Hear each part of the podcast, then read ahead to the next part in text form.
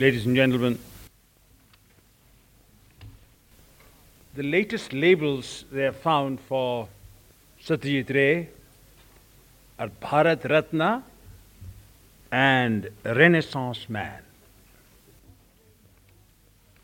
What, pray, is the Indian Renaissance? I would like to know. History is quite silent about it.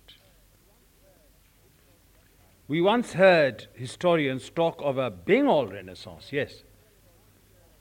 But an Indian Renaissance is a recent invention of the government in New Delhi. When did this mythical Indian Renaissance begin? And when did it end? Or perhaps it is continuing at this moment, secretly, in the movement for smashing the Babri Masjid and building a Ram temple in its place. Perhaps the Indian Renaissance is to be discovered in the burning of a sati recently in Rajasthan, or in the great Indian sport of burning brides for dowry. Or perhaps the mass poverty and illiteracy of India is the, uh, are the hallmarks of the great Indian Renaissance. Claiming Ray's genius for something that is essentially Indian is a shameless bluff, and merely reminds one of how every Greek city claimed Homer after his death. The government of India, as usual, woke up late after a night of revelry and discovered a genius in Calcutta and hastened to confer something called the Bharat Ratna on him, only because the Americans had given him the Oscar. Of course, previously, Ray had won every prize the film world had to offer, at Cannes, at Venice, at Berlin. But of course, they are only European prizes and don't count. Oxford University conferred a doctorate on him. But of course, you have to be uh, somewhat learned to realize its importance. The President of the Republic of France flew, flew to Calcutta to pin the Legion of Honor on Ray's jacket. But then France has no seventh Fleet. And we are not holding joint naval exercise with her. But an American award is a different thing altogether, you know. So the game of sharing in Ray's glory began in great haste in Delhi. And since the man was already in coma, it was safe to heap the Bharat Ratna on him. Men in coma cannot refuse awards. The experience of trying to include uh, Subhash Chandra Bose in the honours list had been rather bitter. So the Bharat Ratna was, pre- was graciously awarded to an unconscious man. But our rulers in Delhi, our rulers in Delhi can't resist a joke. The Bharat Ratna was awarded to Ray along with Mister J R D Tata. All one can ask plaintively is why Mister Birla or Mister Bajaj should not also be included in the great company of Satyajit Ray. The invention of this myth of Indian Renaissance and making Ray its representative is similar to this late attempt to claim a share in all the honors the world has showered on him for so long. It is ironical that the U S A is the only country in the world that has not yet commercially shown any of Ray's important films. In fact, the American people remain ignorant of what his films mean. The Oscar comes from a small group of film specialists. The game is clear. We honor you, we worship you, but your creations are not wanted here. Our audiences will be fed on American trash and trash only. We do not want a trade rival in this country.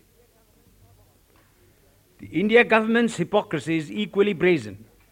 It is shameful that while it was conferring the, its highest award on Ray, it has kept Ray's film on Sikkim under a ban. We know only too well the antics of the corrupt coterie that controls the Indian television. They have suddenly waken up to their boss's belated appreciation of the last representative of the Indian Renaissance and showed some of his films after his death, but making arbitrary cuts and uh, censoring bits of dialogue, Their miraculous intervention changed Ray's three daughters, his film Three Daughters, into two daughters. One story having been totally cut out. They cut line after line of dialogue in Ghare Baire and wanted to stop Sadgati from being shown because the word chamar has been used repeatedly in the film. Please note, Sadgati is a film made specially for the T V, and challenging its dialogue constitutes an attack jointly on Ray and Munshi, Munshi Premchand, its writer. Pretty bold of the T V, one would think, no respecter of persons. Thus, the government of India has substantially the same attitude to cinema as the U S Academy. Personal adulation for the filmmaker, but neglect for and even opposition to his films. Ray's films, as well as films by various young experimenters in the film, film today, need protection from the film mafia of big tycoons who control distribution, production, and e- every aspect of filmmaking. The government of India considers the film industry only as a source of endless taxation and believes a golden handshake with the dying Ray will exonerate it of all its sins. The government of India appears to be a local branch of the I M F. As far as Indian, India's cultural world is concerned, it is at this moment inspired by ideas of a market economy, of free capitalist growth. In other words, surrendering the young filmmakers to the mercy of the big capitalists of the cinema. And it approves heartily when the young filmmakers are denied channels of release and driven from the field. Free competition is the watchword, competition between millionaires and paupers. And if the paupers cannot survive, why, they can go and look for jobs elsewhere. This is the substance of an exit policy enforced on the cultural world, the forced exit of every serious filmmaker, leaving the field clear for an unending supply of trash. In the arts, trash always sells better than classics. Penny dreadfuls can always knock Tolstoy out. Herein is the role of the government if it is interested in educating its people. There can be no free market in the arts, just as the government cannot resign its responsibility to check and restrict the sale of heroin. Similarly, it cannot sit back and say, Ray must freely compete with Bombay. If the government of India were not composed of a bunch of Shylocks, it, could have re- it would have realized that if people are given the opportunity to watch serious films for some time, they would reject the gruesome, mindless violence of the commercial cinema and demand more and more socially conscious films. It is a fact that originally Ray's films were not patronized in Calcutta to the extent that could be socially significant. But as he began to pour out more and more films, Ray addicts grew fantastically in number, until the release of a new Ray film became a danger signal to the commercial cinema in West Bengal. This is a lesson that the government of India should have learnt, that classics have to have channels of release somehow to reach the people. Then they become irresistible. Of course, a government which, cons- which consists of hirelings of moneybags cannot interfere with their free market and set up the new cinema as a rival to rubbish. Rubbish has therefore been ennobled by a new name here in India, the mainstream cinema, thus declaring to the world that the mainstream of Indian art flows in channels of imbecility. All this began with Pather Panchali, which the highest ex- executive of India, of the government of India, saw in Calcutta and went red in the face. Fuming, he asked Mister Ray whether showing such poverty on celluloid will not bring India to disrepute in the eyes of the world. A typically Indian question, one would suppose. Appearance is all that Indian rulers believe in. Mister Ray's answer put the executive down immediately. If it is not disreputable for you to tolerate such poverty in this country, why should it be uh, dis- disreputable of me to show it? This cry has been repeated again and again, that films should not present the stark reality of Indian life, but must whitewash it. Pretend, as in the mainstream cinema, that every Indian drives a Mercedes, and that a taxi driver goes home and routinely turns on the A C before going to bed, that every Indian girl sports an exotic hairdo, that thus alone can Indian honor be defended abroad. The cry has been heard from big capitalists as well as from disgruntled, frustrated actresses of Bombay. A big Calcutta newspaper, while defending the City of Joy, an American film being shot in Calcutta, wrote, "If Mister Ray can show the abject poverty of Calcutta, why should this foreign director be denied that right?" It is like saying, why should Bombay films be denied the right to show violence and rape, since Shakespeare shows them freely? All these organs of big capital were spreading a scare about Ray and the new Indian cinema, that these films do not entertain and make you worry about problems, so avoid them at all cost. Go where the beautiful girls get soaking wet in the rain while she sings a rollicking number, and the macho boy single-handedly knocks the toughs out. This is the real India, where there is no inflation, no unemployment, and no suffering. Ray has shown Indian artists their responsibility to society, that they must be truthful, that it is not only their right but duty to probe poverty and expose it, lay it for all to see, and ponder the inhumanity of it all.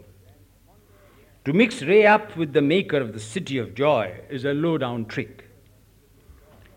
The people's objection to the City of Joy in Calcutta was not because it showed the poverty of Calcutta, but that it was lying. Monsieur Dominique Lapierre wanted to probe Calcutta's underworld without knowing a word of Bengali or Hindi. And in the process, the things he was about to show, he discovered a tiger from the Sundarbans straying into Calcutta. He spoke of Calcutta's over, overcrowding. Calcutta is an overcrowded city, but do you know how, how why Calcutta is overcrowded? Because uh, it, this uh, overcrowding was caused by refugees from the Himalayas who had fi- fled uh, the Chinese invasion of India in nineteen sixty-two, and all they all flocked to Calcutta, you see. That's why Calcutta is a crowded city. And he records a flood in Calcutta within living memory, a flood in Calcutta where all the ground floors of all the houses, literally all the houses, had been inundated, and corpses were floating in so thick you could not see the water in places.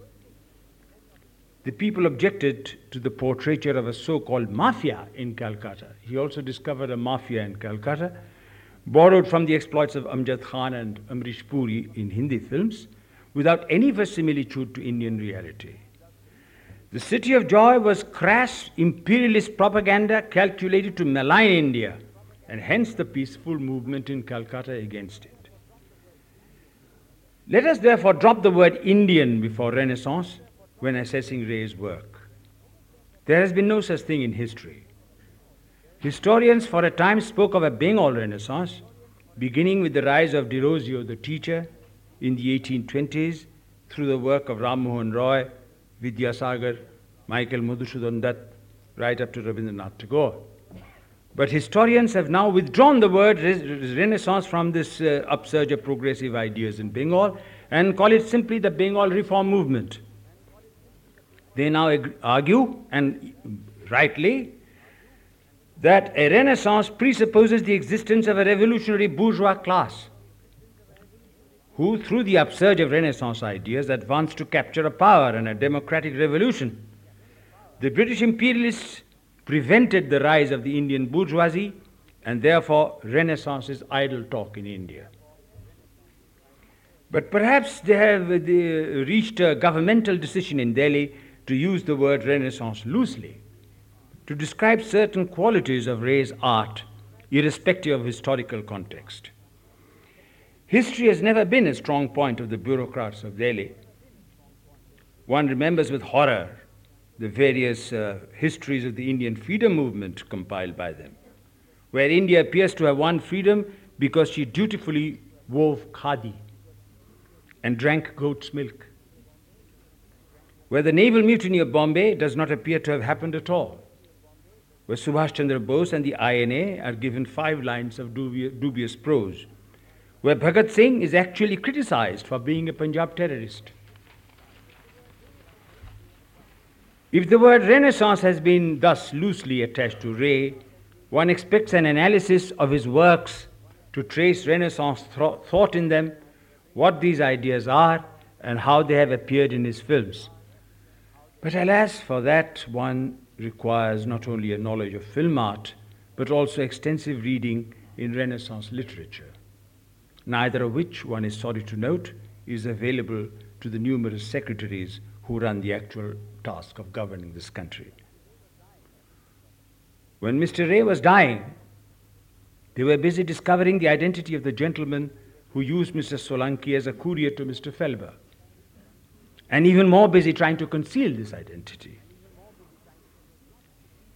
Renaissance literature does not fit into this routine. The only explanation of the expression we have heard over the T V is Mister Ray's amazing versatility.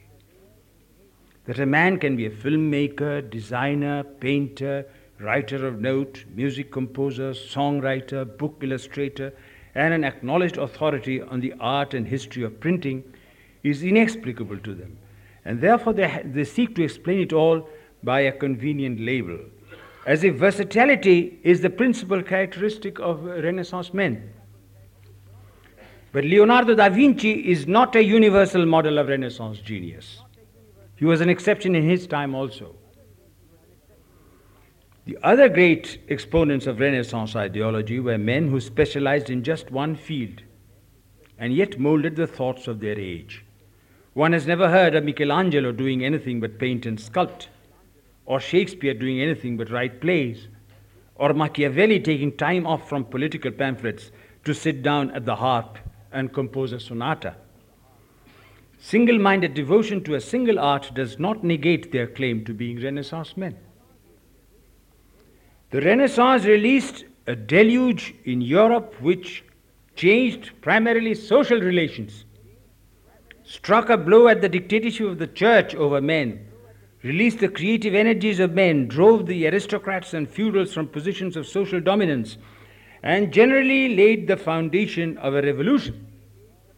The ideas that rose from this storm will have to be pains, will have to be painstakingly traced and related to their relevance in Ray's films before such labels can be stuck to him. Time does not permit us to do it here on the spot. All we can do is identify certain general trends in Ray's films and see if they conform to the ideas of the European Renaissance. European Renaissance, not Indian, of course, because no such thing exists. The Renaissance brought man to the cent- center of attention. Before the Renaissance, man was only a, merely a Christian, oppressed by the original sin and a toy in the hands of God. The Renaissance freed man from this intellectual slavery and portrayed him as one who shapes his own destiny by his own will and passion. If there had been anything called an Indian Renaissance, Indians would have been freed by now of belief in Kismet and the pantheon of gods directing man's destiny, and in the burden of a past birth and sins committed therein. Already in, already in Pather Panchali, Ray's protagonists suffer not because gods have willed it so, but because of poverty created by men. They are evicted from their home by a power that is stronger than gods, a social system that condones exploitation.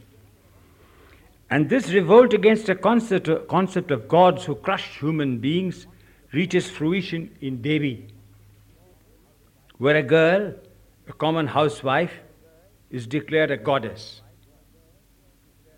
goddess incarnate, and is expected to heal and cure every sick villager, until the boy she loves more than her life is dying and is placed before her so she can touch and heal him. She dare not play with this boy's life and tries to flee, her ta- sari torn, and her mascara running all over her face. One has merely to compare this film with dozens turned out from the cinema machine of this country, where a dying child, given up for dead by medical science, is placed before the image of a goddess, and of course there is a lengthy song glorifying the goddess, be it Santoshi Ma or some such forgotten local deity. Then the stone image is seen to smile or to drop a flower on the boy's corpse. And lo and behold, what the best doctors could not do, the piece of stone achieves in a second. The corpse opens its eyes and even sits up. This is followed by another unending song of thanksgiving, or the boy's parents weeping and rolling on the ground to show their gratitude. This kind of brazen, shameless superstition is peddled by film after film in this country every year. Are they any less dangerous than drugs? If drugs destroy the body of our young men, these films dis- destroy their mind. A proper tribute to Ray would have been to make it impossible to make such filth, and instead to make arrangements so that films like Devi can be shown all over the country at cheaper rates. Devi is a revolutionary film in the Indian context. It challenges religion as it has been understood in the depths of the Indian countryside for hundreds of years. It is a direct attack on the black magic that is passed off as divinity in this country. Instead of the vulgarized Ramayana and Mahabharata, the Indian T V could have telecast films like Devi again and again. And so maybe today we would not have to discuss the outrages of the monkey brigade in Ayodhya. Incidentally, Ray also planned to make a big budget film on the Mahabharata, on the gambling scene in Mahabharata. He had an international cast in mind, headed by Toshiro Mifune. He appealed for funds from the government of India, which turned the Bharat Ratna's appeal down immediately. But it thought nothing of pouring crores into the England Ratna, Richard Attenborough's whitewashing of English imperialism in Gandhi.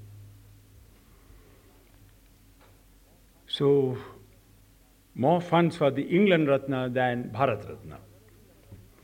Renaissance ideology was mainly a bourgeois democratic ideology and therefore had to herald the death of feudalism and the suicidal excesses of the aristocracy. Ray's Jalshaghar is a masterpiece in this sense. The lonely, drunken aristocrat living alone in a massive palace, alienated from life and his fellow men. Doom appears to be written across the tortured face of the Lord, whose pride equals his financial bankruptcy. The history of overturning social relations has been captured in this film with the same unmistakable certitude as in the chronicle plays of Shakespeare.